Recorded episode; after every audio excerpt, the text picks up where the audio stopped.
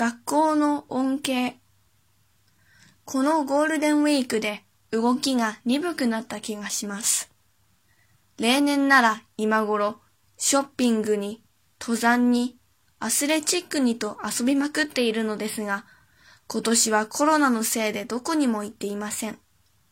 コロナ太りという言葉はまさに今の状況を指すんだなと思いました。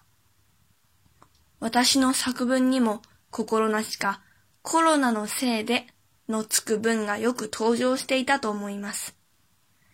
いくら家族の時間が増えてコロナも悪いことばかりではないなどと言われていても憂鬱になります。勉強するにしても外に出られないストレスが相まってイライラしてしまいます。コロナでも学校のある間はそんなにストレスがなかったのは遊びや友達との触れ合いのおかげだったのかもしれません。このイライラ状態から早く抜け出て、学校で思いっきり笑いたいけど、休みももっと満喫したいという気持ちはとても微妙です。どうせ学校が始まると、